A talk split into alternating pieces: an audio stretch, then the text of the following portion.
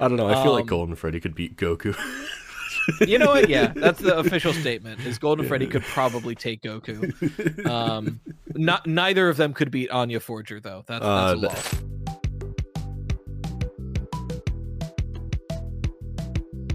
Ladies, gentlemen, and those with the good sense to do away with the whole notion, I welcome you to the premier audio medium for all your Fazbear entertainment needs, the Freddy Fazbear Pizza Podcast.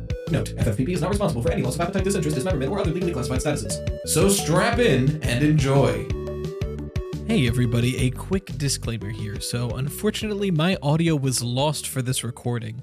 Luckily, DMuted, my guest today, which you'll meet, he's very lovely, was able to get the Discord audio on his end. So full disclosure, I do sound kind of bad. My audio is pretty rough in this one, but he sounds good. So there's solace in that. Sorry again about this, but it's a really good episode and I didn't want it to go to waste. So enjoy. Hello and welcome back to the Freddy Fazbear Pizza Podcast. It is your host with the toast, Rye Toast, here with a very special guest. Go ahead and introduce yourself. Hi everyone, I'm DMuted. I do FNAF theories and otherwise just talk about a lot of indie horror stuff, and I'm very happy to be here. I'm happy to have you. Well, DMuted's link is in the description, and as far as today's topic, I know that I've been getting a lot of questions for it. I've been wanting to do a big old episode on it. I thought DMuted would be a great guest for it. So, the FNAF books, right? What about them? I guess it's a big topic, and I'll let you get the first word in and kind of your initial thoughts. But as far as like actual topic goes, I'm thinking just, you know, all the questions going around it, the lore of the books, how the lore connects to the games, is it the same lore, you know, stuff like that. And then like which books connect in which ways. There are three series after all. But go ahead, just tell me your thoughts. Right. Contrary to popular belief, I do not hate the books. I would say that two of the three series I generally look at with like a real fondness to. I'm not the biggest fan of the Silver Eyes trilogy. I think the first book is pretty good, but 2 and 3 kind of drop the ball. Oh yeah, I up on my channel right now. I have a whole video about why I like the Silver Eyes specifically, and then I hate the other two. Yeah. But Fazbear Frights and Tales from the Pizza Plex, I think those are both good. And I really think the short story format is a good way of telling these stories. I really think that that's probably I don't want to say the peak of the writing of the series because that sounds weird, but in terms of like books, those two series are probably the best it gets.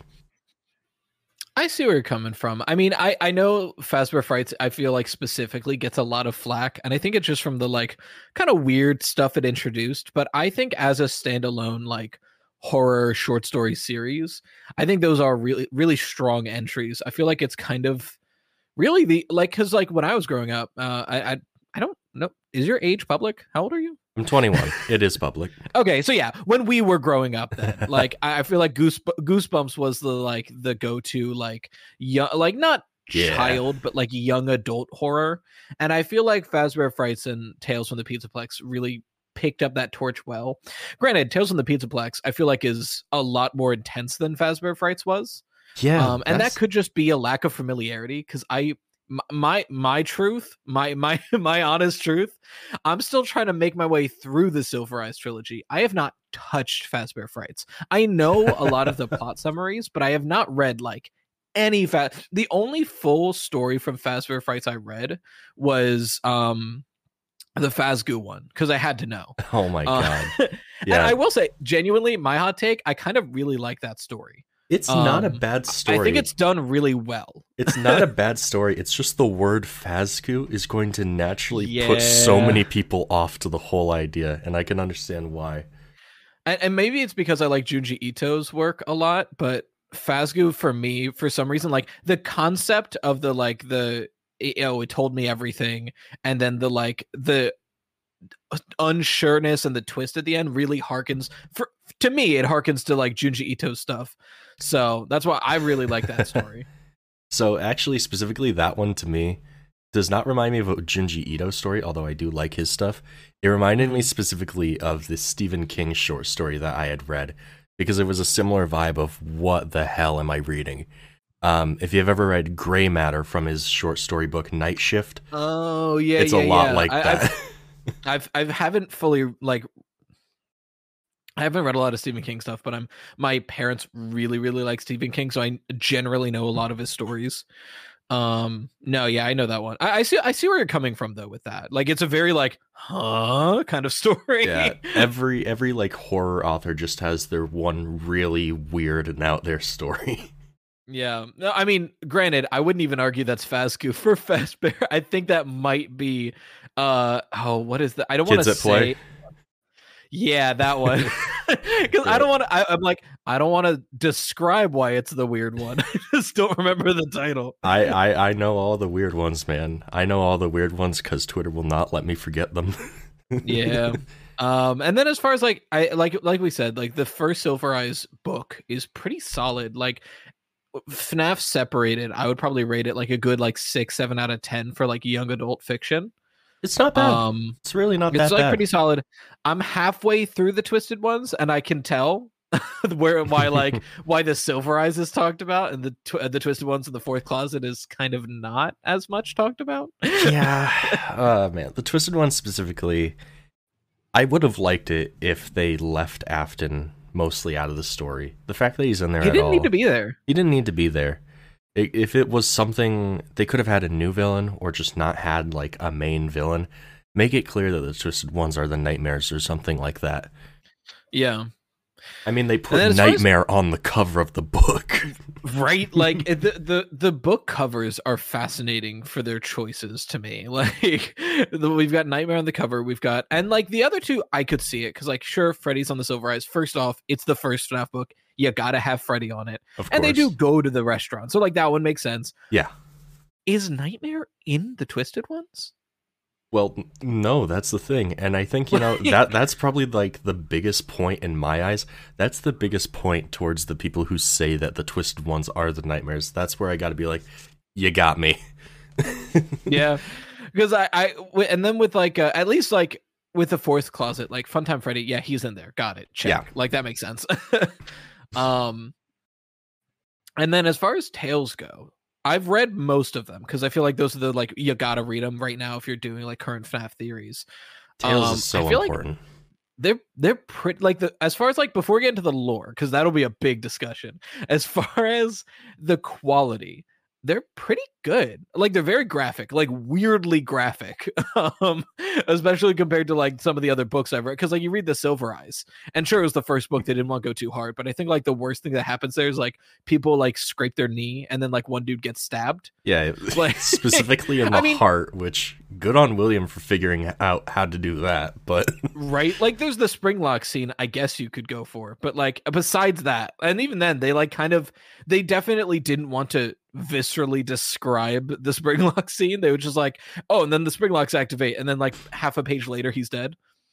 Yeah, I think they get away with that though, because William does describe earlier on like what happens. Yeah. So like, we know what happens, we just don't see it happening. Yeah, and I don't think there has to be like gore, violence, or anything. It was just interesting to me that like, it's been a, like, understandably, they haven't gone really into that because like, you don't need to, especially with horror. I'm a big proponent of like, gore is completely unnecessary. It can add to the horror, completely unnecessary to good horror. But and then you go to Tales of the Pizza Plex, and you get people like in The Mimic, like the dude gets like used as a human door ram, and they describe his head going into his shoulders. I'm like, Jesus Christ! Oh my God! When I refer to that story, sometimes I go back to the wiki to just like catch up on story beats that I may have forgotten. I love how the wiki describes that scene. They describe it as the Mimic turtling a guy. It does. Yeah, you know, like how a turtle puts its head back into its shell. That happens to a guy. I like to shock friends who know nothing about FNAF, and they know like general, like what like normal, healthy, mentally stable individuals know about FNAF. Like, oh yeah, that's that one game, right? But I love taking, I think it was the last epilogue on Tiger Rock, and I'll just read the last page for them where it like describes Kelly just being eviscerated. Jesus, and I'm like, yeah, so this is the like the material of the franchise. It's like oh man. And specifically with the Tales books as well, I do think that in general they're better written, but also the concepts themselves are just like way more interesting to me than I loved Frights. Drowning. I think Drowning's probably my favorite so far. Drowning is really good. The series. I think Tiger Rock is my favorite story. And Tiger Rock's really good. That one consistently. The thing that like makes me think about that the most is I just have this image in my head where I describe Tiger Rock like the VR version of Freddy Krueger. I mean, he kind of is. Yeah, I know. I liked Nexi, but I can't shake the idea in my brain that it is just almost exactly Ron's Gone Wrong, but like more violent. Did you end up seeing that movie? I did, actually. I've got a younger brother, and we ended up watching it when it came out. Like, it's a decently, it's a cute movie. Nothing wrong. It's like a solid, like, young family kids movie.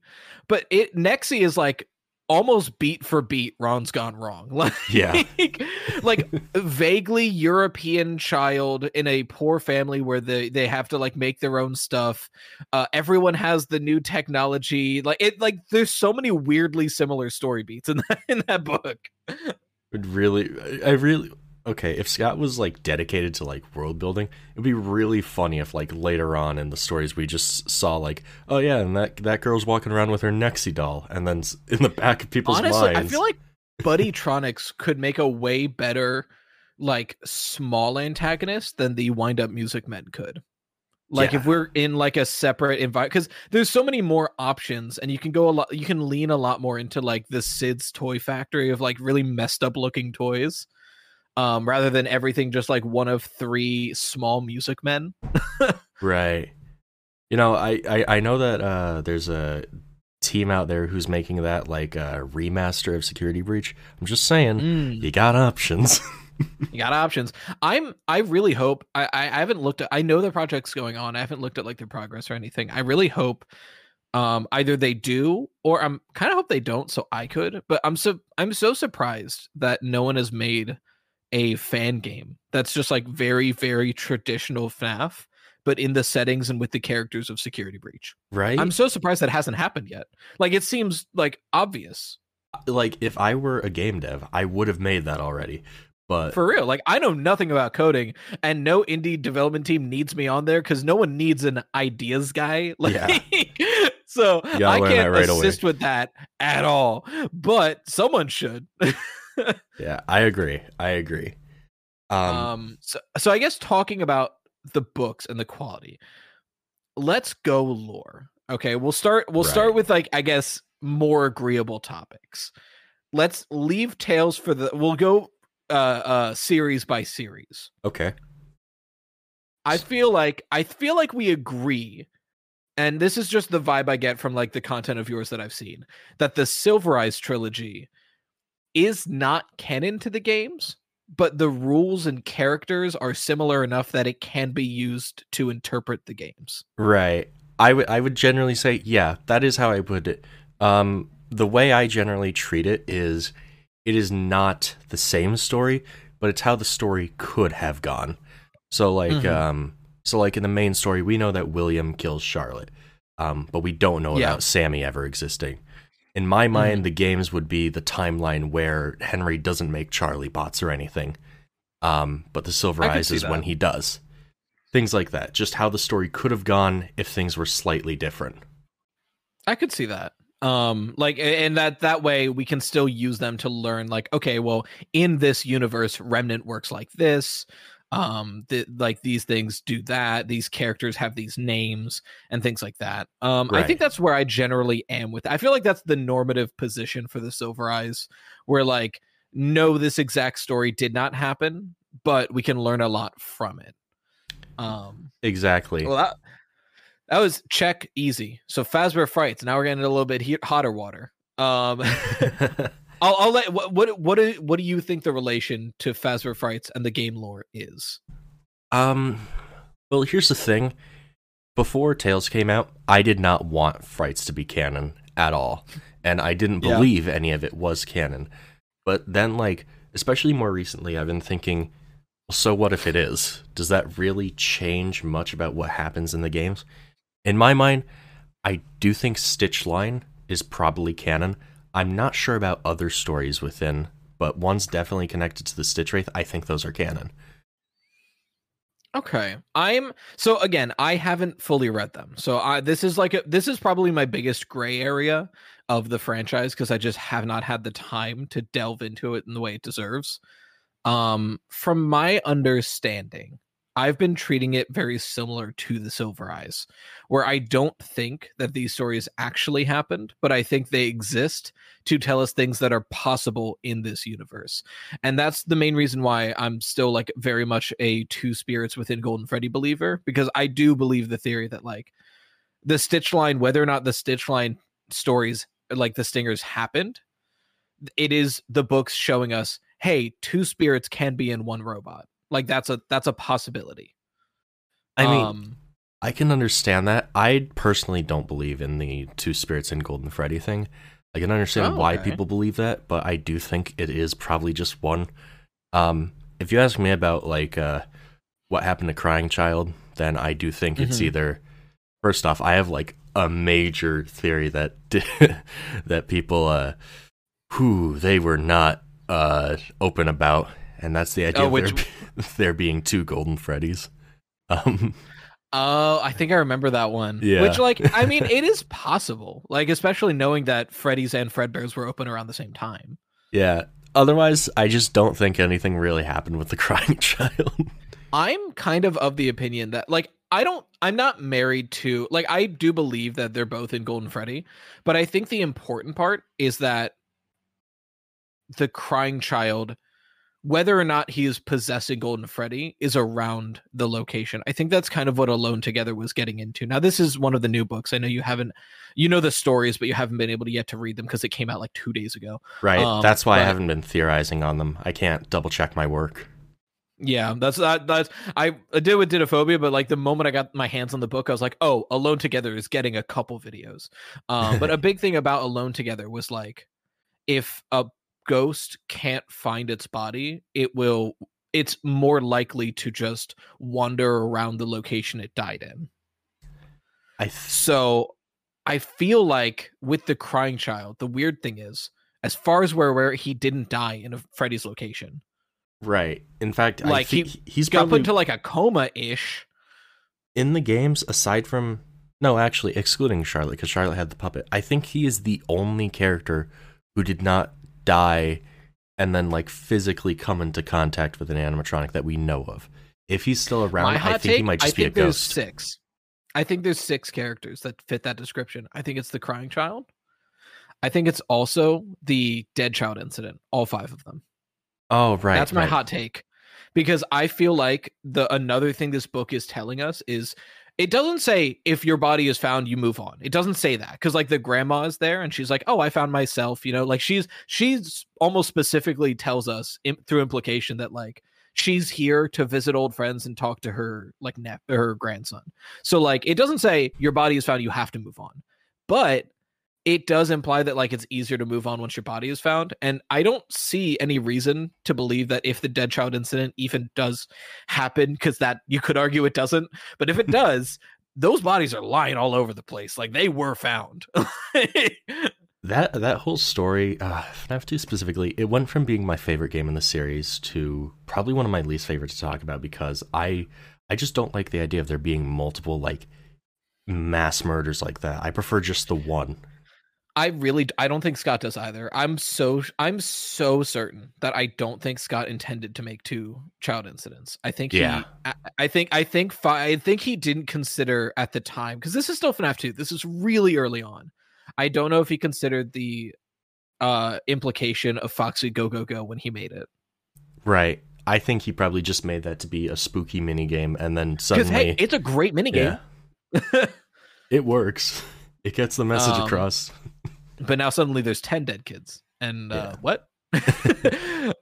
So yeah, but as far as Fazbear Frights goes, to transition more into the Tales from the Pizzaplex, I feel like Fazbear Frights goes in so many directions that it might just be cleaner to, and I correct me if I'm wrong, I believe Fazbear Frights specifically is the one where Scott was like, some of the stories are more so, some of the stories aren't. And it's kind of like interpret what you will situation, which isn't helpful. So, but it also doesn't fully confirm or deconfirm in either direction. So I think the way he put it was that some are directly connected to the games and some are not.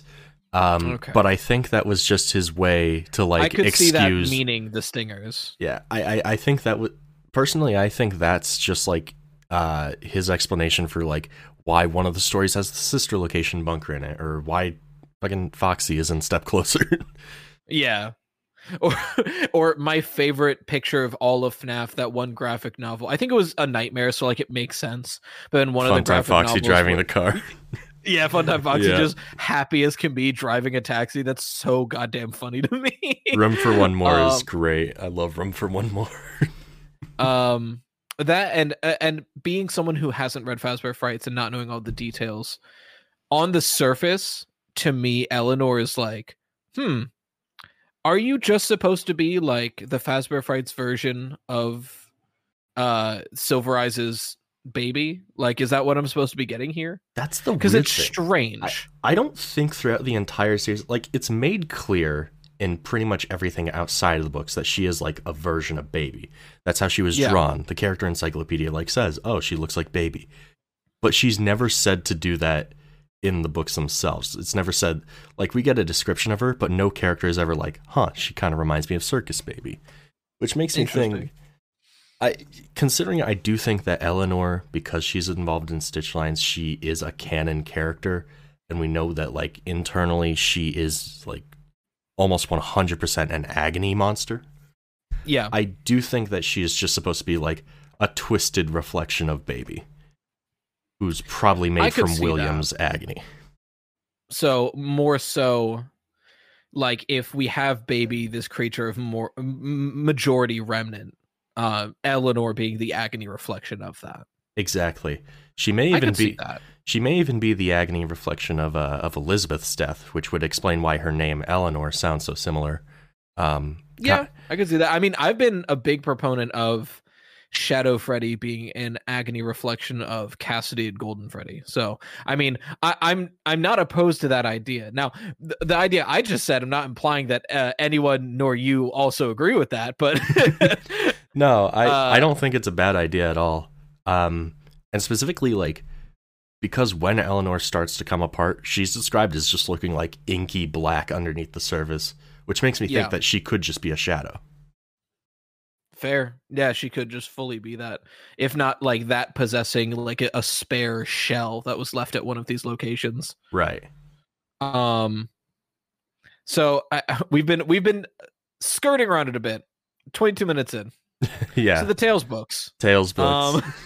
This is probably where the debate comes in. I guess I'll lay it out. I'll lay out all my thoughts. I'll let you lay out all your thoughts, and we'll get into it. So my opening statement, right?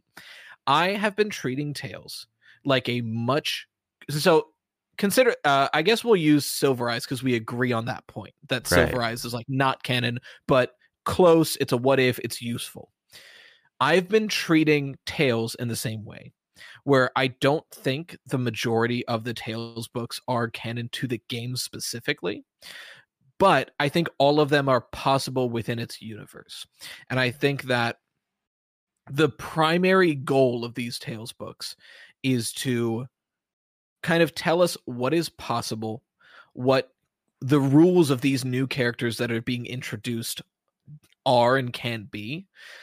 And even some stories could be fully canon, but I don't think they would have happened at our Pizzaplex in the game, since there are multiple Pizzaplexes. Yeah. And I think that's where I'm at, where I do not think like, and I guess my big departure is I don't think the mimic we see in the epilogues is the mimic we see in the games. Only specifically if it is, there's a big gap between epilogue 8 and Security Breach. Yeah, that's where I'm at. Like, if it is the same character, there is a huge gap we have no information on. All right, but that's where I'm at. So I'll let you have the floor. So where I'm at, first off, I totally understand why you think that, because for a long time, that's how I treated every book in the series. Yeah, I am of the loud car going by. Oh, hey, me too. I've got my windows are closed because it's raining, but I've got a window unit in that window because it's still like summer's starting to go away finally. But because I've got that window unit, cars are so loud right there. Yes, I'm practically next to a highway, so cars are always just zipping by. I'm one block away from a turnpike, and I'm across and my street that I live on is like, it's not a highway, but it's like a business route highway where it's like there's a highway on one end and a highway on the other end, and this is the like intersection part. Yeah. So where I'm at with the books, I do think that the Tales books can be treated as canonical, simply because I don't think there's enough evidence out there for us to say that they are. I think everything has been pointing towards these books being way more important than the former ones. Like, there could be a case made that the Frights books aren't canon, and I would be willing to hear that out, because maybe they aren't. But with Tales, I just feel like there's a lot more here that says they are than they aren't. Anything that, like, happens in the books that you can't, like, that isn't seen in the games, they have built-in explanations for why you don't see them in the games, you know? Stuff like that. Fair. Stuff that's written to, like, explain why it's not in the final game. I think that specifically is the tipping point to me, because like take Ballora's attraction, for example, like we know that gets taken down, and we know that's why we don't see it in the final game. But like it didn't have to get taken down in the story. There didn't have to be a whole part about it getting taken down. I mean, even with the storyteller, right? Yeah, like or the storyteller. Later, one of random stories, like, oh yeah, they're taking down the storyteller, and then they move on. Yeah, exactly. Those lines, they tell me that, like, that's Scott or whoever's writing them trying to cover up their tracks a little. Go on. I do have a question for you. Who do you think built the Mimic? That's where I'm at right now. So, to respond to what you said, I'll go on to that, And I do want to, real quick, because I didn't say it up top. It's obvious I shouldn't have to say this, but you know, I made a lighthearted joke about FNAF Twitter and I got DMs that I'm not going to disclose. But hey, both of these opinions and any other opinion on the books and their canonicity are fine. You're allowed to believe whatever the hell you want to believe. Move on. This is a game about a pizza bear. It's not that serious. Game about anyway, a pizza bear. So as far as I definitely see where you're coming from. Like, I totally understand both sides of this, where like the hesitancy of assuming they are canon and the evidence for them being canon. Like, I understand both sides of that. I think with a lot of this franchise, really, but specifically with this question, it's one of those things where like you could make a perfectly good and healthy timeline of events with either assumption, as long as you stick to that assumption while you make that timeline. And I think there's evidence for both sides of it. So that's where I'm at. I'm currently still on the hesitancy side. I mean, hell, who knows? Again, I've said for a long time, if any representation of of Tiger Rock specifically, Edwin Murray's name or David's name pop up in a FNAF game, I will do the Stan is Wrong song on Twitter, like the next day. So who do I think built the Mimic? Yeah.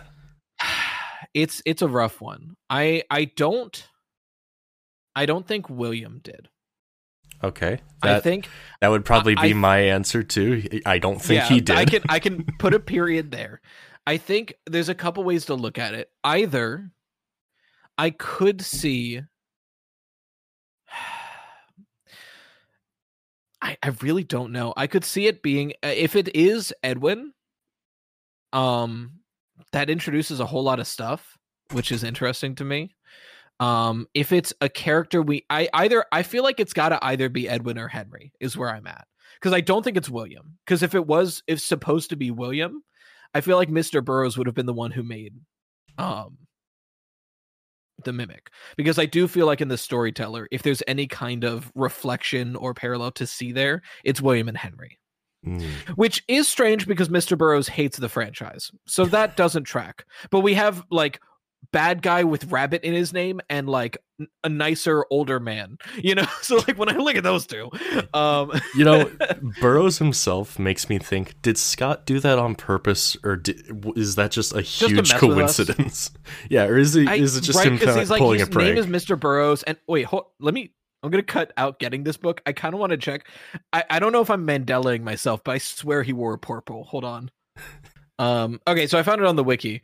He's not wearing purple. Early on, he was described to wear wire-rimmed glasses, burgundy silk tie, crisp blue cotton shirt, blue suit coat, but he later changes into a gray suit and a deep purple handkerchief that matches his tie. So, like, that's gotta be on purpose. Not on purpose to mean it means something, but either on purpose because it means something, or Scott really likes to fuck with us. I mean, because his name is Mr. Burroughs and he wears a gray suit and a purple tie. Come on. So I thought for sure when I heard that he wore purple that the way this was going to go is, oh, okay, Glitchtrap has infected this guy's mind, so now he's technically the chairman or whatever. I don't know what Burroughs is. He's up there. He's up there. He's important. He's the owner of Fazbear Entertainment. He's not even he's the board. He's the owner and board chairman of Fazbear Entertainment. He's the guy. Holy shit! Yeah, he is the guy. He's Mr. Fazbear right now. Well, was rip to a real one, I guess. Well, was he all that real, or was he like kind of psychopathic? No, actually, incredibly fake individual. He absolutely despised Fazbear. Like.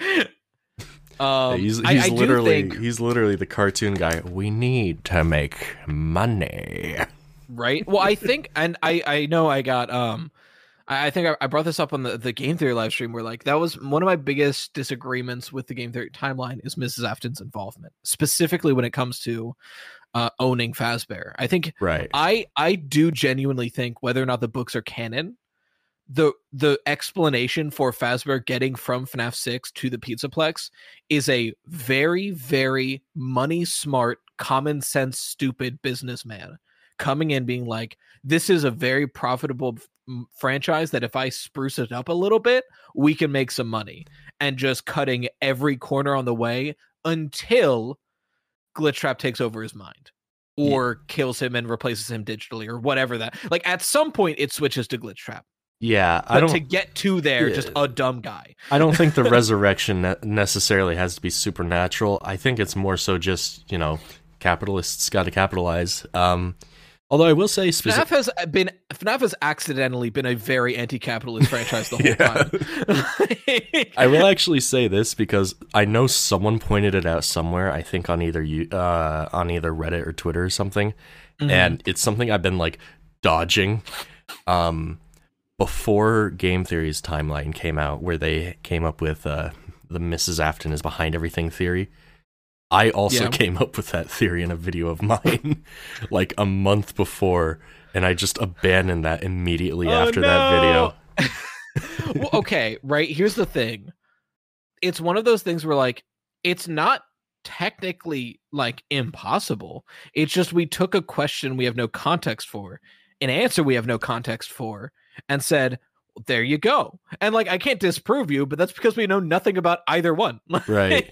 And it's not something I still believe in. I don't think that was right. I mean, it's possible. I'm not saying it's impossible, especially I think the strongest evidence for it is the Mrs. Afton robot at the head of the table in the silo. Right. And kind of that's it. But I mean, that is decent evidence, because like, why else would she be there? But do we even know that is supposed to be like, so much has happened since then, and we've been introduced to a lot of other characters, especially in the Tales books.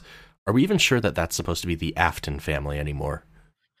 I personally am. I feel like the other four are strong enough to assume, because we've got the one that kind of looks like Circus Baby. We've got the one without a head.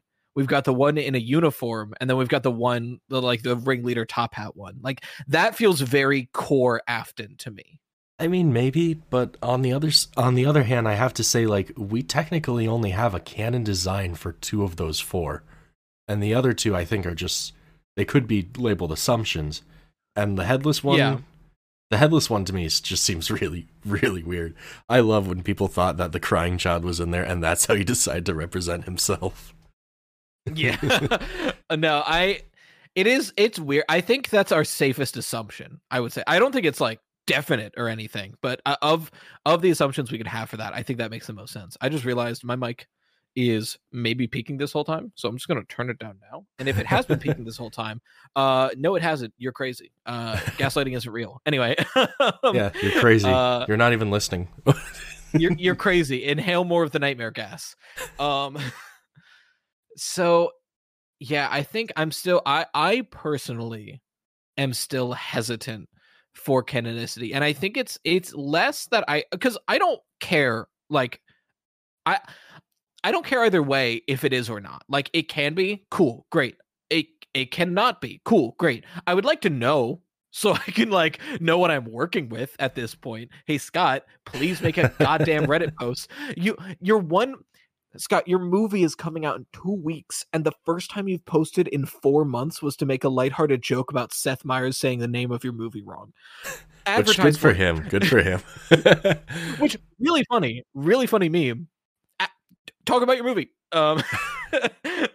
Actually, but while we're on like what the books being canon or not canon can do for us, I think specifically if the books are canon, and I do believe that they are, it asks a whole new question. What happens between the end of the books and the beginning of Security Breach, or even Ruin? Because I think we mentioned this before the recording started. The Mimic in Ruin does not resemble the Mimic in the epilogue stories all that much. Neither one. Really, neither one of them. Like, not the one we see in the story, the Mimic, and not the one we see at the end of the epilogues. Like, it's almost like we have three different versions of this character. I hesitate to say that they're different versions, considering that it is. I'm not saying they literally are different. I just mean, like, we have very differently characterized and described versions of this character. It could be one very long stretch of time, or it could be, maybe it is three. I don't know, but it, like in the Mimic, the epilogues, and in and in Ruin, those are very different things. So, like, what is this stretch of time? Is it three actual different things? Like, it's weird. Yeah. You mentioned earlier that you had gotten like partway through my most recent Mimic video, and I do cover at the end of that what I think happens in the in between chunk of time. Mm-hmm. Spoilers for the end of B72 as well for people watching. Sure. Yeah, because the book's out, but it's barely out, so I get it. Yeah. But at the end of that book, we see the Mimic get spring-locked in a lemon and lime jester costume, and it's supposedly just like shut down.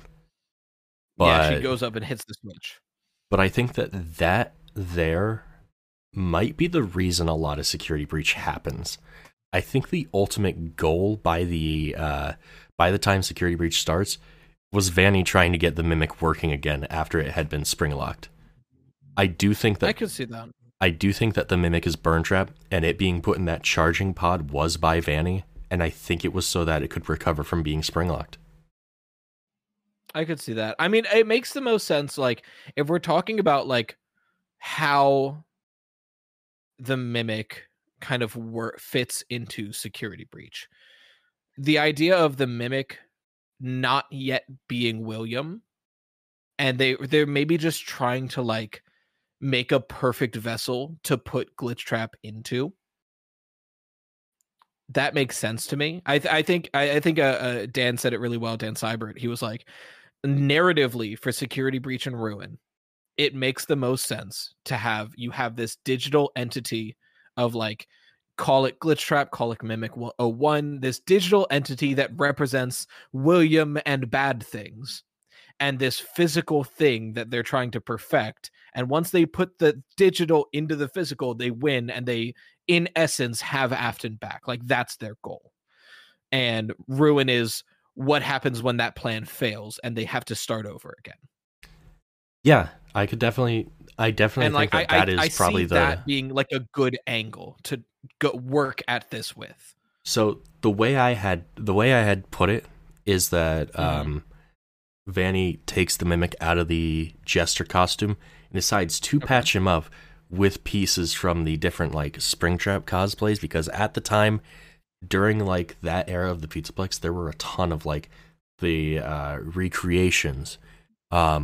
Sure. I know there was a whole story about just there was a specifically a Springtrap cosplay in the Pizzaplex. Yeah. And I think, and not to mention, if Nexi is to be believed in the description of the Pizzaplex, these Pizzaplexes come equipped with these like vast warehouse of robotic parts underneath them. Like, yeah, like, and you could argue maybe that's the Endomaze, but I don't know, the Endomaze feels different. So like maybe it's just a place we don't get to see in game. Yeah. And I'm not really worried about where the parts came from. I just do think she repaired him using those parts and put him in a charging pod. Then my question would be, where the body parts come from? The body parts, I like on Burntrap. That one's more difficult. But I will also say, I will say that like such gnarly stuff happens in the books. Like we know that there were quite a few corpses down there. Like there's a lot of dead bodies. It could be any of them. It could be a combination of them. For me, I feel like it makes the most sense to me if Vanny's already trying to repair the Mimic to make this really good vessel, and they're already in the place where whatever remains and corpse left of Afton would be in, it would be in that location. To me, it makes the most sense of like, okay, trying to repair this, let me use anything I can from whatever is left of William as well, not knowing that that would put his agony onto it as well. I'm also okay with that idea. I'm a bit more reluctant, though, because I do believe in Stitchline, and Stitchline puts a bit of a hangnail on that because Afton's body explodes. Fair. Does Stitchline take place after FNAF 6? So the timeline's not completely... The timeline's not completely clear, but it does seem like it takes place after FNAF 6, specifically the man in room 1280. The man in room 1280, first off, we got confirmation that it is about William. Yeah, which tracks. He gets brought to a hospital. Doctors have no idea how he's still alive, but they do know that he's being held in a ceaseless, never-ending nightmare. A nurse tries to kill him because she thinks like, oh, I can smell the evil coming off this guy. But every time she tries to, a ghost stops her from doing so.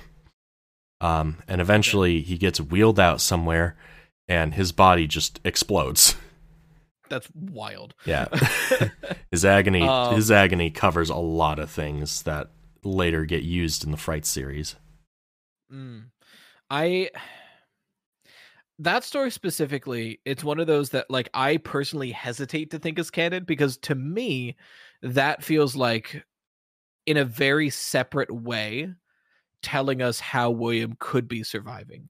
Like to me, the idea of anything leaving that pizzeria, but like to me, that pizzeria, it all burns down. It gets bulldozed over before anyone really knows what's going on with it. Like I feel like that is just a place people don't go to, and eventually the Pizzaplex gets put on top of it because of like Glitchtrap or Vanny or something like that, or even just because they already own that lot and it's cheaper to do it that way. I don't know, but to me, I don't feel like anything leaves that fake pizzeria until we break down into it through Security Breach. So when I hear the man in 1280 again, I haven't read the Fazbear Frights. I get it. When I hear the man in 1280's summary, and I have read the summary before, I feel like it's telling us like, hey, as long as UCN goes on, William is still somehow a player in this game. So I feel like that's what it's trying to tell us. And specifically because he explodes at the end of the story. Yeah. So like if he explodes at the end of the story, why is there a rabbit suit with non-exploded body parts on Burntrap? Now you could say the Burntrap ending isn't canon, but I challenge that. At this point, I don't care, man. Right. I challenge that specifically for two reasons. The blob being present in Ruin, to me, shows that Gregory saw the blob and Burntrap. And also, like, I would much faster, and this is a personal thing probably, this is a me problem, I would way sooner be willing to assume something in the books is not canon because of a game detail rather than assume something in the games is not canon because of a book detail. Right. That's where I'm at. I can see that too. And I'm definitely not saying that like Burntrap is not meant to be William or something. Sure. He's very obviously meant to at least remind us of William. Yeah, or like, and that could be mimic shenanigans. That could be like, let me just make what he looks like, you know? Yeah. It could. That's the thing about the mimic is like literally if he doesn't look like himself, you could just say, oh, he's just doing his thing. He's just mimicking, you know? He says, hold on, guys. Let me mimic. Like, yeah. Oh, man. I do think the mimic as a concept is really interesting. I think that's a really fun direction to take this story, and I'm curious what they do with that. Yeah. So here's the thing about what I think happens after Vanny puts the mimic in the charging pod, assuming that he is Burntrap. I do think we know by now that Gregory and Vanessa very likely went back after the Princess Quest ending. If that is the canon ending, they very likely went back. And they went down into that basement. And that's why I think Gregory draws Burntrap and the blob, because he, at the very least, saw Burntrap. Yeah. No, I think that makes a lot of sense. I think that's where I'm at, too, where, like, Princess Quest... I think Princess Quest is the canon ending. But then we see all three of them on a hill, and we know Gregory cares about the disappearances, and we know Vanessa would know about the disappearances. So, like, yeah, they probably would go back. So my thought process is Vanessa knows that the only thing that was keeping this thing trapped was concrete. Concrete that by going down there, they have given it a way out. So what she's got to do now and what Gregory's got to do now, they got to trap it in one room that they then concrete over, and that's where we find it in Ruin. When the blob like causes its earthquake or whatever, I think that is what prompts the change in the mimic, because it probably does get damaged during that encounter. Yeah, I could see that, because I could also see some people have speculated that like we have Burntrap and then the blob does scoop it up, but the blob being just this probably just this agony monster, it might just scoop it up and sense if William Afton's corpse or remains are on the mimic, it might just want those remains. And here's the thing as well about the blob and why I think it's even more likely that Burntrap is the mimic. And stop me if you think that I'm like talking at my ass or something, but I'm ready for it. We know through looking at the game files at multiple times that the blob is referred to as Tangle. Yes. And I made this a short on my channel, but I did see this short, but for those who haven't. Yeah. Throughout the books, whenever the pile of robot parts and human parts that the mimic makes in the epilogues, whenever that's described, it is usually referred to as a tangle, which makes me think that the blob might just be that big pile that's resurrected, because it's literally a pile of robot parts and human corpses. So no, that does track for me. I do wonder, my big book pull towards the games was always that the majority of the blob starts as the leftovers of the storyteller. I feel like that makes a lot of sense to me. I don't hate that idea. I don't know why the books would introduce a massive Pizzaplex wide sprawling wire system that routes to a singular animatronic head. And then the games would have a massive wire monster with a single animatronic, like, guiding head. like to me, that lines up really well. See, but this is the part where you're probably gonna argue with me again. I think that Tiger Rock head, that is probably the head that we see the mimic have in Ruin. I think that's what that is. You know, I get that. At the same time, this theory, a lot of people did not like this theory, was that the mimic, the storyteller head, the game version of it was the Funtime Freddy head. And like, I still kind of stand by that, but if that's true, that only works if the books are not canon. because I don't see it being the Tiger Rock head and then later becoming the Funtime Freddy head. That's weird to me. There's always been something about the Storyteller being the Blob that rubbed me the wrong way. And it's specifically like, if they were getting rid of it, why would they put it down there? You know? Because, like, we see in a lot of places where they throw their garbage. They throw them in, like, back rooms, or they throw them in the endo maze, things like that. Them putting the Storyteller down there just did not make a lot of sense to me. For me, and this was mainly because this theory came out before we had the story that showed them taking it down, I assume something bad happened, as it tends to do at Fazbear. But if we look at where... So I'll just go into the theory. The theory was it wasn't a Baobab tree in the games. Rather, it was a large Freddy statue, or at least a Freddy head. In Security Breach, we never had a good answer for that giant Freddy head in, like, right outside the Pizzaplex. Right. There was never a clean answer for it. And it also, if you look at it, there's like the metal scaffolding that spotlights would be held on. There's that around it. There's wires dangling. To me, and we know that Roxy Raceway is on a sinkhole, it looked like at some point this head was in the Roxy Raceway location and fell down. And they just paved it over and was like, okay, don't talk about that anymore. And whatever was in there is what became the Blob. So at least the material of the Blob, right? Because I do agree that the Blob seems to be like an agony-based creature, but there's physical material in this Blob. So to me, whatever was in that head becomes the Blob. And if that's true, if we have this large statue with a wired thing with animatronic head inside of it, to me, that's just like, oh, this is the game's version of the Storyteller. That's where I was at. And, you know, I could totally see that. I could definitely... And there's a lot of assumptions there. It's not a clean fit, especially now that the books have introduced, oh, they just took it down. So now there isn't even like, if in the books it was like, oh, and then one day the Storyteller caved in. Like, then that works a lot better. But... Honestly, like, I'm always open to alternative ideas. And I don't dislike that one. Personally, though, I just think that connection with Tangle specifically, because that's such a weird word to use. It's showing up in both contexts, and it's showing up as repeatedly as it does. That, to me, has me convinced, but I could totally see it being a version of the Storyteller as well. I think we both got to agree that the character encyclopedia is trying to throw us off the scent a little. Oh yeah, no, the not canon name. I'm like, what are you talking about? What's going on here?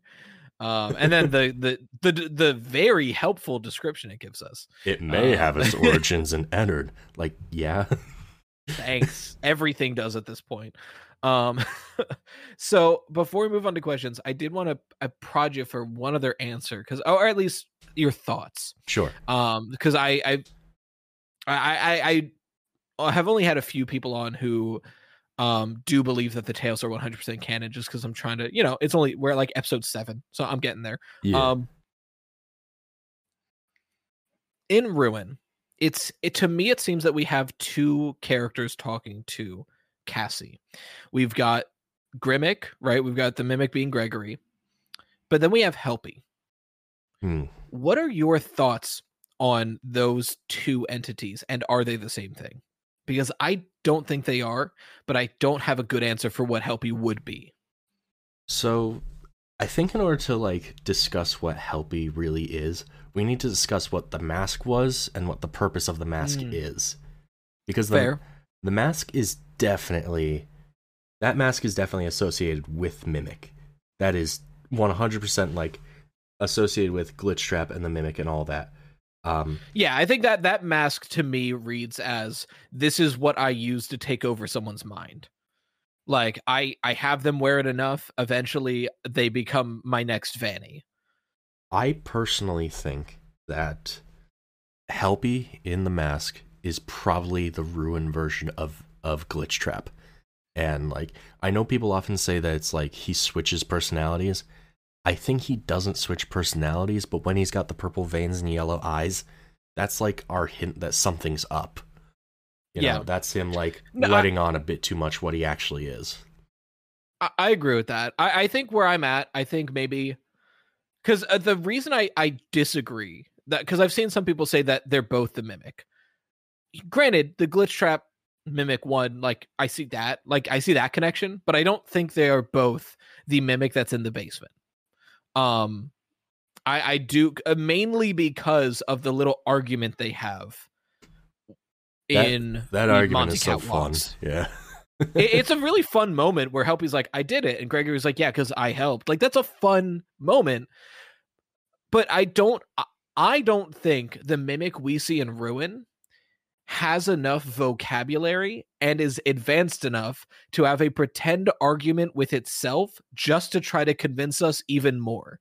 I don't see it wanting or thinking it's necessary to do that. Well, the way it works in my mind is that, like, Glitchtrap and the Mimic, I do think that they originate from the same source, but I don't think that they are, like, the same entity. They both exist independently, but they have mutual goals and, like, a mutual identity almost. I agree with that. Especially because I personally, like, the thing I try to keep track of is that we know that the Mimic at one point had two separate heads. And if we attach if we attach Glitchtrap to one of these heads and then just think of the head that we see in Ruin as the, like, mimic, I think then it's clear that we've got, like, two different entities to keep track of.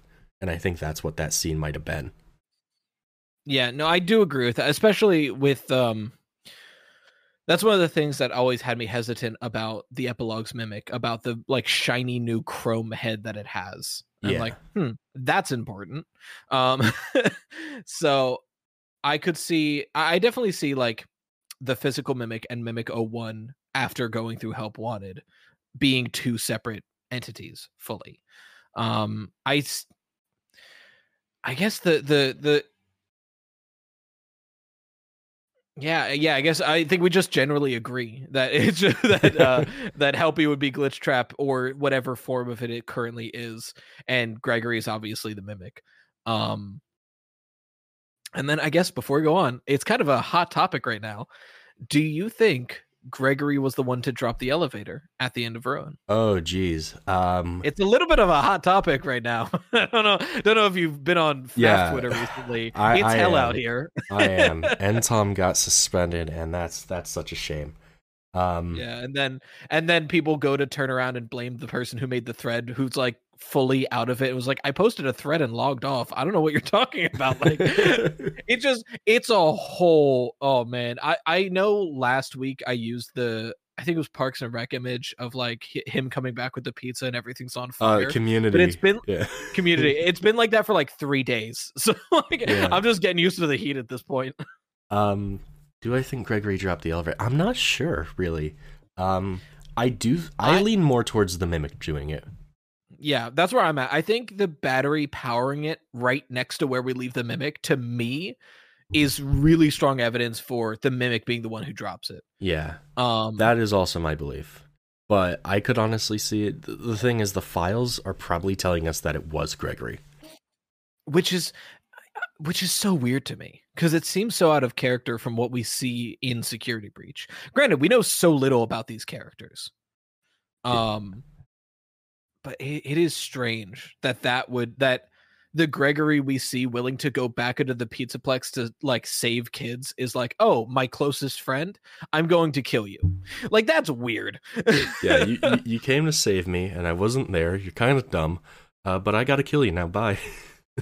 Right, like, and so I don't know. I do know it is interesting to know that all three endings, Cassie and the Mimic, are still in that basement. So, like, something's happening. I do see Cassie being our next villain.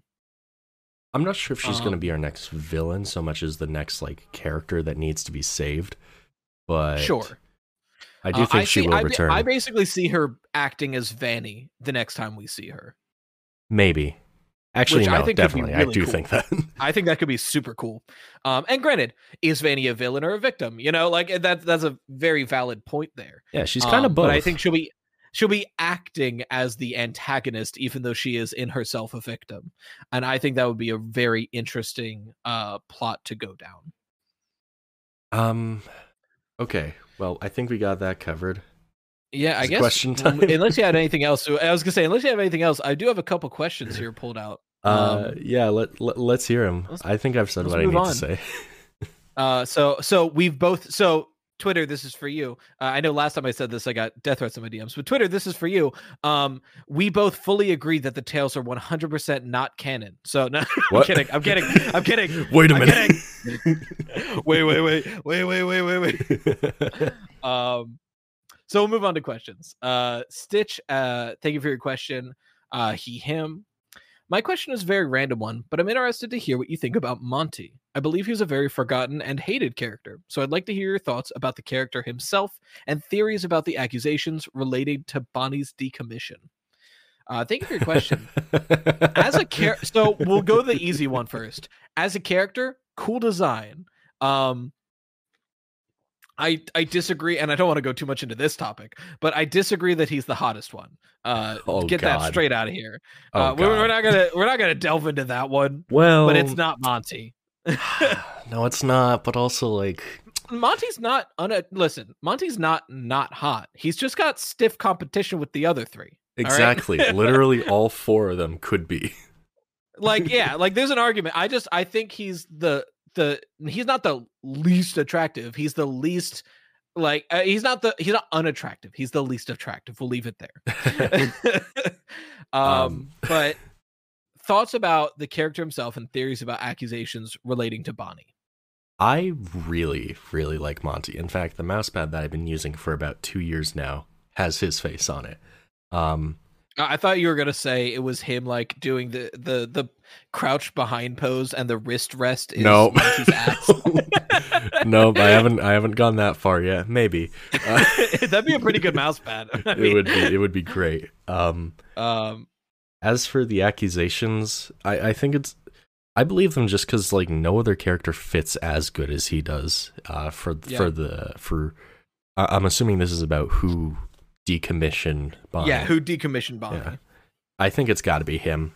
Whether or not he was in control of himself at the time, who's to say? But I think he's got plenty of motive to do it, regardless of if he was being possessed or not by Vanny. I mean, not by a ghost. Yeah, no, I don't think any of the glam rocks are actively possessed. Yeah, but I think for a very long time. I thought Monty was the only answer, and I do generally still believe Monty is the one who decommissioned Bonnie. I've been of the opinion for a long time that Vanny pretty much programmed him to do it. Why? We don't know. For a while, I was like, oh, so they could get extra parts to help repair the Mimic, and then we see all of his parts. Now so we know that can't be true. That's not true. So motive, I've got no clue. But as far as material, like... means I think the method does make a lot of sense to have Vanny use Monty as a way to destroy Bonnie. Why? But I will say, credit to ID's Fantasy, I think she made a really solid argument for Prototype Freddy being the one to do it. Right. As much as I don't like the idea that Prototype Freddy isn't just Freddy, If Prototype Freddy is a separate character, I do see him being the one to destroy Bonnie. The motive is still iffy. I know. I think I said in my video that like if it is him, perhaps because like we see beginning of Security Breach, Freddy presumably scans Gregory. Freddy presumably scans Gregory and has like a weird shutdown and like freezes and blacks out, right? Yeah. I think that instance is because the majority, if not all, of GGY is true. And I think that the Glamrocks, but specifically Freddy, was programmed by GGY to protect GGY at all costs, among other things. And now he's got conflicting Glitchtrap or whatever orders. Exactly, the conflicting order was like and then blacks out. If Prototype Freddy is the one to destroy Bonnie, and I'm still unsure of it, but it's a worthwhile theory to discuss. I could see a similar thing happening because we do have a lot of evidence that like Freddy and Bonnie really like were close. So if Prototype Freddy, an unstable version of Glamrock Freddy, is said, hey, go like get Bonnie for some reason. I could see the programming just messing up and it starts just lashing out at everything, including Bonnie.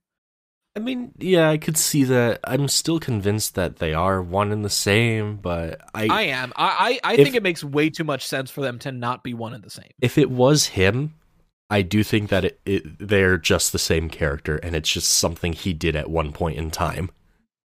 That's also true. It could still be literally Freddy, like, and then like Freddy did it, and then gets wiped memory clean or whatever have you.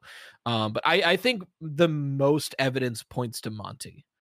I do agree with that. You did bring up the conflicting orders thing, and it just makes me think, would it be possible to just win by like yelling at them, walk forwards and backwards at the same time, and then just watch them short circuit? I mean, maybe the mimic, right? If the mimic, the mimic, like, conceptually is really cool, but the moment I start to think about details, it falls apart a little bit. Because if your primary programming is to replicate what you see, if I just hold up like pi, will you just like short circuit? Like, what happens? But yeah, I do generally agree that it makes the most sense for Bonty to be the one to for Monty to be the one to decommission Bonnie. Why? I've got no clue. Maybe it saw too much. I've seen some people say that like Bonnie tried to do what Freddy did first. Maybe just didn't like him for it. Yeah, maybe just didn't like him. I will say I'm staunchly against the he was jealous and wanted to join the band narrative. I don't think that makes sense. Especially because he misses shows once he's actually part of it, right? Exactly. He misses shows once he's a part of it. We only have evidence of him hating Freddy for some reason. He doesn't have any like, oh, I hate Bonnie. You know, like don't see anything like that. He could just be homophobic. He could. You know what? I agree. Monty is everyone's problematic fave because he's actually homophobic. That's my answer. Stitch, thank you for your question. Monty's homophobic. Next question. Next question by Trip. She, her. Thank you for your question. I have a super silly question.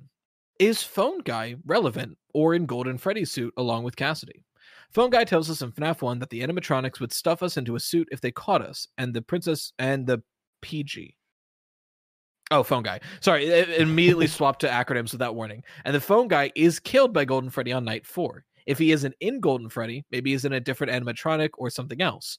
Besides the kids, I can't think of any other character that is killed and stuffed into a suit. If the kids' souls are bound to the suits, why not Phone Guy? He is killed pretty horrifically too, and it seems like he was in the company for a long time. Thank you for your question. I don't think so, but I'm not sure. His agony is worth looking into, and his remnant is worth looking into. But on the like immediately, I'm hesitant. But it is worth thinking about. Phone Guy's death is a really weird hangnail in this series because like he's a character who straight up is killed randomly. We don't know if he had any connection to any of the story really. Personally, I think because it ends with like the Golden Freddy jump scare sound, and I don't think that like if you get killed by him, I'm not sure you're getting stuffed in a suit anyway. I think you might just like evaporate. Right. But also cause like we hear the Golden Freddy sound at the end, but also I'm pretty sure like every single he's having the worst night of his life in that phone call. He's so got any at least of them could have done it. He's got at least like, one door shut because we hear Foxy pounding on it. We hear Foxy, we hear the like Chica breath or like the Chica Bonnie breath. I think Freddy's music box is going off, like, or like his laugh is going off. Like it's his music box. It's his music box that like starts up near the end, and that's when he starts going like, "Oh no."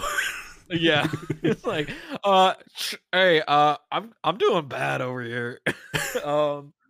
Still, congrats to that guy. He took his final moments out to just tell his like subordinate employee, like, "Hey, can you make sure that they like check the room tomorrow?" Yeah, like shout out, like, hey, can you just please look for my body? I don't think I'm getting out of here, dude. Maybe he read Alone Together. He knows what happens. True.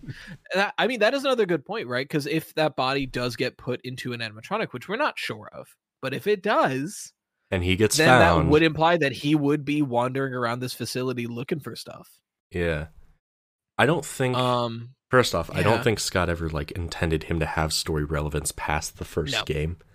So I don't think he's Scott doing anything. I don't think Scott intended story relevance past the first game. True, true. It could be a thing where like a detail from earlier is like, okay, well, I want to introduce something. Is there anything I can pull from? Right. I do think that like if we consider that his death makes no sense really, because he doesn't get stuffed as far as we know. But if he does get stuffed, where did it go? And does it even matter? And I'm not sure any of that is true. Yeah, I don't know. Because like, if we're looking at the FNAF 1 game over screen, we can probably assume that to be Michael, right? Yeah. Like 100% so that is him. If that's true, wouldn't we see Phone Guy in that storage room? Yeah. Especially if he died on night 5. Especially, we'll also consider... Or night 4, I mean. I guess technically we don't know when these voicemails were recorded. We could go the route of if FNAF 1 takes place after the restaurant has closed down and Michael's just like working these odd jobs trying to like find William. Then there is a possibility where he died a way long time ago and he has since been found and taken out of the facility. That's possible. First off, it's definitely not what was intended when Scott made the game. No, not at all. Not even a little bit. I don't think the pizzeria being closed was intended, but I do think it's very likely nowadays. Yeah. But I do think that, like, I don't know. That's a weird one. Phone Guy, he just... Can we just say that he left? He got up and left. Nothing happened to him. I'll tell you what. I don't think it's Golden Freddy. Yeah, I don't think Phone Guy is Golden Freddy. I'm pretty strong against that. Very much. Very much. He is not him. You could make an argument. It's a big fight you're going to have to do to like prove that versus the swath of evidence for like Cassidy, even Crying Child compared to Phone Guy. Oh, yeah. Straight up, like at least Crying Child and Fredbear were seen in the same room together at one point. Yeah. It's a matter of like, it's the one meme where it's just the smaller dude with the sword and the giant monster, and the smaller dude with the sword is Phone Guy is Golden Freddy and the giant monster is the logbook, like but then there's an even larger one behind him where it says the Silver Eyes says Michael Brooks is Golden Freddy. Yeah, exactly so yeah, I don't think so. I think it's worth looking into. Like I think he might be relevant in some way at some point, but as of right now I don't think he is. But thank you for your question. We'll move on to Belle. Thank you for your question, she, her. And we kind of touched on this, but it's a different aspect of it. I have a question about Vanny's mask in Security Breach and Ruin. Is the mask that Cassie uses the same one as that Vanny uses or different? Also, what's with the rabbit spray paint and rabbit mask bot? Who made them? Okay. Thank you for your question. I have a video on this as well. I think that they're two separate masks. They look very different. We have seen them both in Security Breach's trailer, but they're presented as different items. Yeah. Cassie does say, hey, she's wearing my mask, but also Cassie's like 8 or something. Yeah, Cassie's a dumb kid, all right? Yeah. I just think that straight up that mask was not supposed to be worn by Vanny. It was just a weapon for her to use. I don't think they're the same mask. To me, because we see it in Help Wanted too, or at least we see like that shape and that color, maybe not with the wires, but we see like that weird Vanny mask in Help Wanted as well. And we also see it in Princess Quest. Yeah. To me, I would assume that the Vanny mask that the Van Eye mask, so I can say this quickly, the Van Eye mask is the tool that is used to turn someone into an Afton mind slave, like Vanny, like GGY. Whereas the mask that we see Vanny use in Security Breach is something she made to operate as Vanny and still have contact. Yeah, that's just her disguise. That's where I'm at. Yeah, like that's the disguise. That's what she uses. Maybe there's like not necessarily an illusion disc, but whatever allows her to not be seen by the animatronics is in that suit. Like that's also what that's a voice for. Changer. Yeah, voice like changer. Whereas the Van Eye mask is specifically this will turn you into my slave, and then you do not have to wear it anymore once it is done. So as for like MatBot and the spray paint and all that, I do believe that Cassie was not the first person to visit the ruined Pizzaplex. I think that whoever went in before her was probably an actual technician, and the mask was intended for them. I'm not sure if it's her father or if it's someone else or like a team of other people, but that is the impression I get, that she was there after that happened, and probably Mixus killed them off. Or the I could see that. I could definitely see like Cassie was the first successful one. Yeah, I could also see somebody raised an interesting point with B7 too. Now I don't like B7. I've made that very clear. But B7-2 gives us something interesting where the like mind of B7 splits off from Billy and becomes its own thing. If we are to take that with Vanny, it is possible that after Princess Quest happens and Vanessa is freed, the Vanny like persona doesn't necessarily just dissolve into the ether, but is just removed from Vanessa and is now a thing that can operate. So maybe it's not that it was Vanny, but it was this servant like mentality that will operate and become whatever it inhabits, similar to the mimic in a way. Like it's using that person almost as a costume, right? So if that's true, I could see that Vanny entity maybe taking over a staff bot or two, or trying to set up this trap to get a new person in there. And that's where like the rabbit mask bot comes from. That's where the rabbit DJ Music Man's come from, because like it's this servant trying to like make a good trap to catch someone with. I could see that. It's out there. I could see that. For me, one of the few explanations for why there's Vanny spray paint in the ruined part of the Pizzaplex. Like, that's weird. Once you get past the lobby, any spray paint is suspect to me. I just see it as more likely to be specifically Cassie's dad. I think Cassie's dad has a great, like he was briefly another Vanny before dying. And it's stuff like, I can see that. Like, why him of all characters? What do we know about him? We know he likes Bonnie a lot. We know that he's been with the company for a while. We know he's a technician. He just ends up being a good candidate to be someone to be working to try to restore the place and to free the mimic, I think. I think that was the ultimate goal. I almost see Cassie's dad as kind of being the first Gregory and failing there. And like trying to, like, even before the Pizzaplex is ruined, like he knows something happened to Bonnie, so like he's like, okay, something's up here, and I could see him being an even earlier victim. Hell, maybe he even is the one to move into Bonnie, since there's some weird connection with Bonnie being on, even though he's destroyed.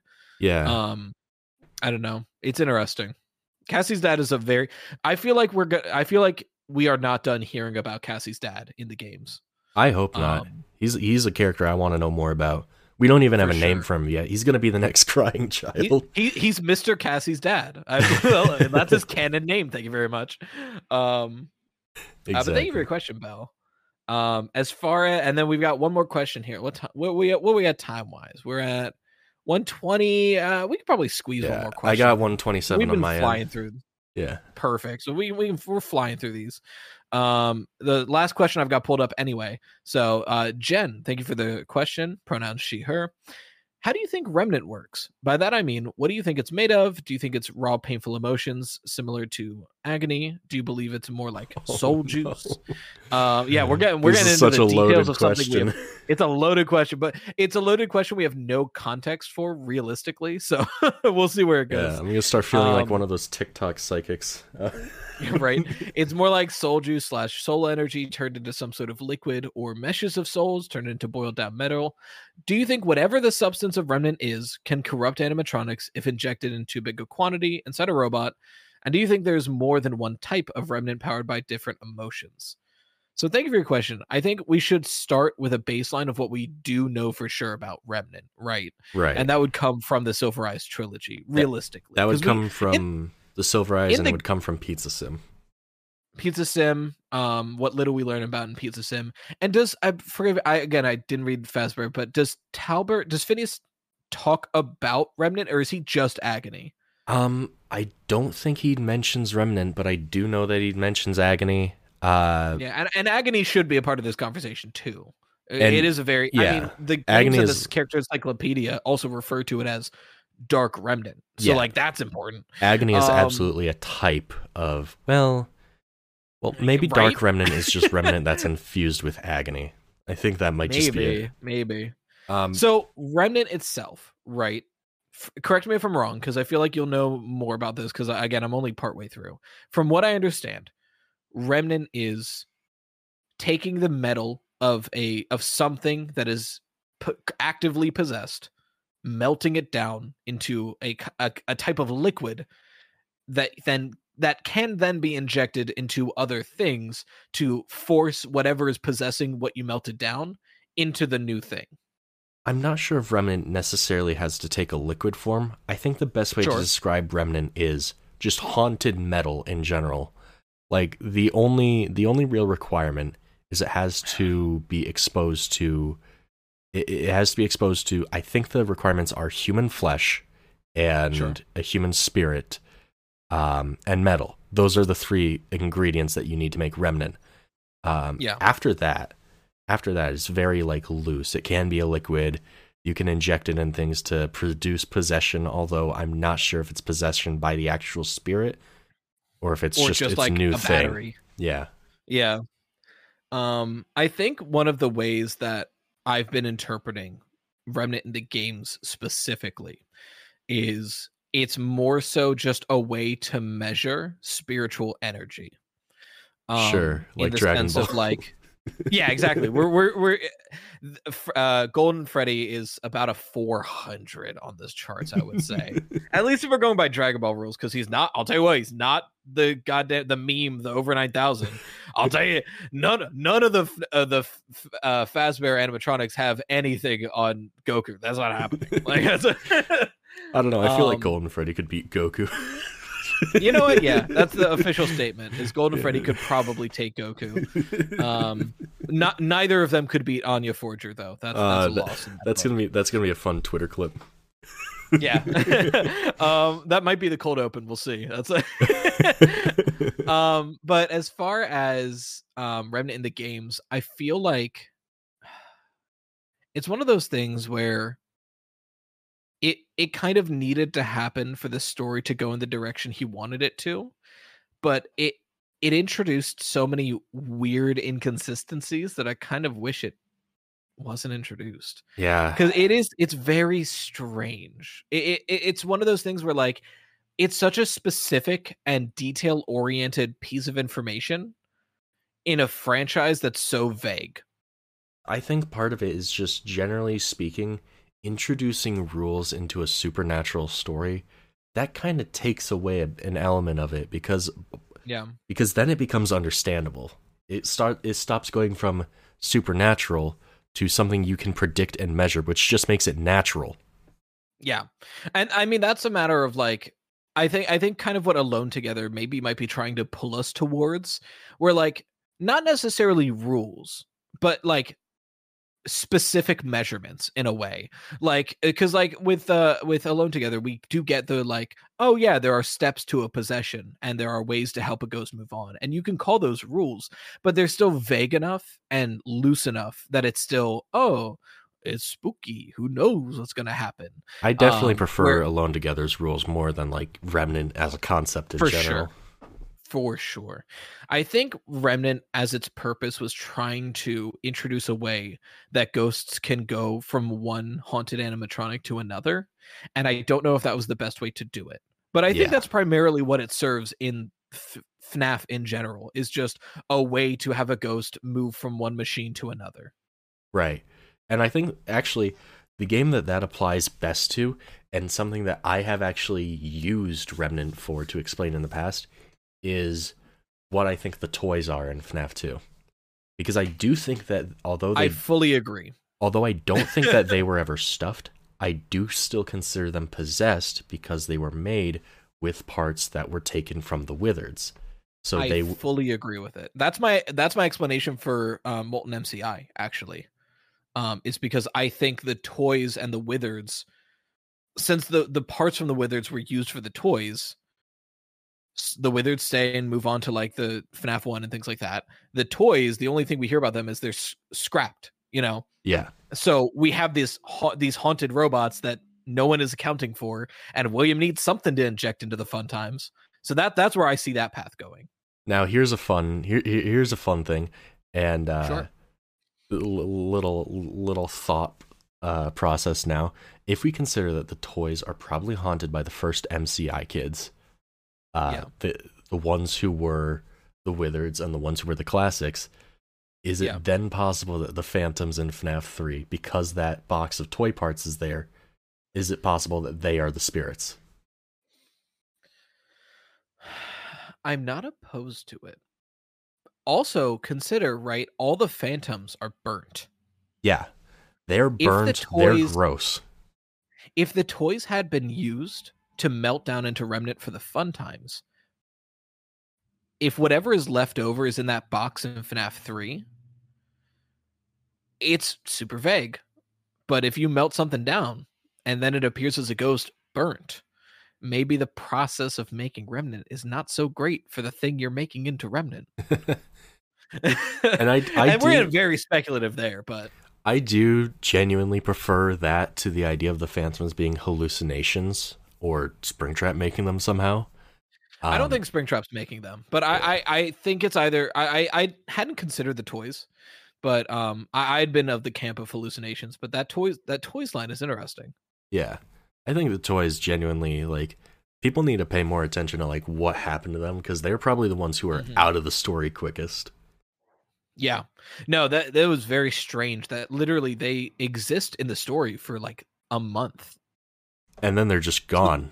And what happens to them? They just stop existing. I think there's more to it. Like, they're just haunted in a dumpster somewhere. Like, something's up with that. But Jen, thank you for your question. And I think at this point, it's probably good to call it. So, DMuted, do you have anything you want to shout out? Any upcoming projects? Anything like that? I would just say that I am working on a Halloween special. Because of the poor performance of my part one of the Poppy one, I decided I'm not going to do chapter 2.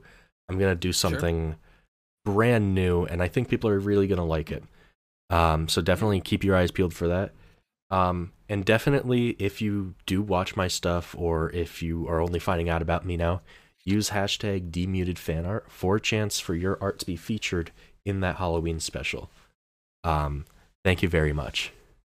That's super dope. I'm excited to see it. For whatever reason, my Poppy content also does not perform super well. I had one really decent performing one, and then in January I tried to cover like Boxy Boo and potential chapter 3 stuff, and it bombed. So there's something there. It's a curse right now. I'm hoping with the chapter 3 release, whatever, because I will be doing a video on chapter 3. I'm super excited for it. Whenever that, I hope the momentum of it coming out will allow my video to not bomb. So we'll find out. Okay. But this has been the Freddy Fazbear Pizza Podcast. If you want your questions or theories talked about on the podcast, you can submit it at the email freddyfazbearpizzapodcast@gmail.com. The email is in the description because it's a pain to type out. Just copy and paste it. We are on YouTube Music, Spotify, Apple Music, Amazon, and that's it because I'm too lazy to add it anywhere else. Figure it out. That's like 5 options. Hell yeah. But thank you all for coming by. Let me pull up the outro because it's only episode 7 and I keep forgetting it. Thank you for watching the Freddy Fazbear Pizza Podcast, where the pizza abilities are endless. We hope to enjoy your future patronage. Bye-bye for now. Bye-bye.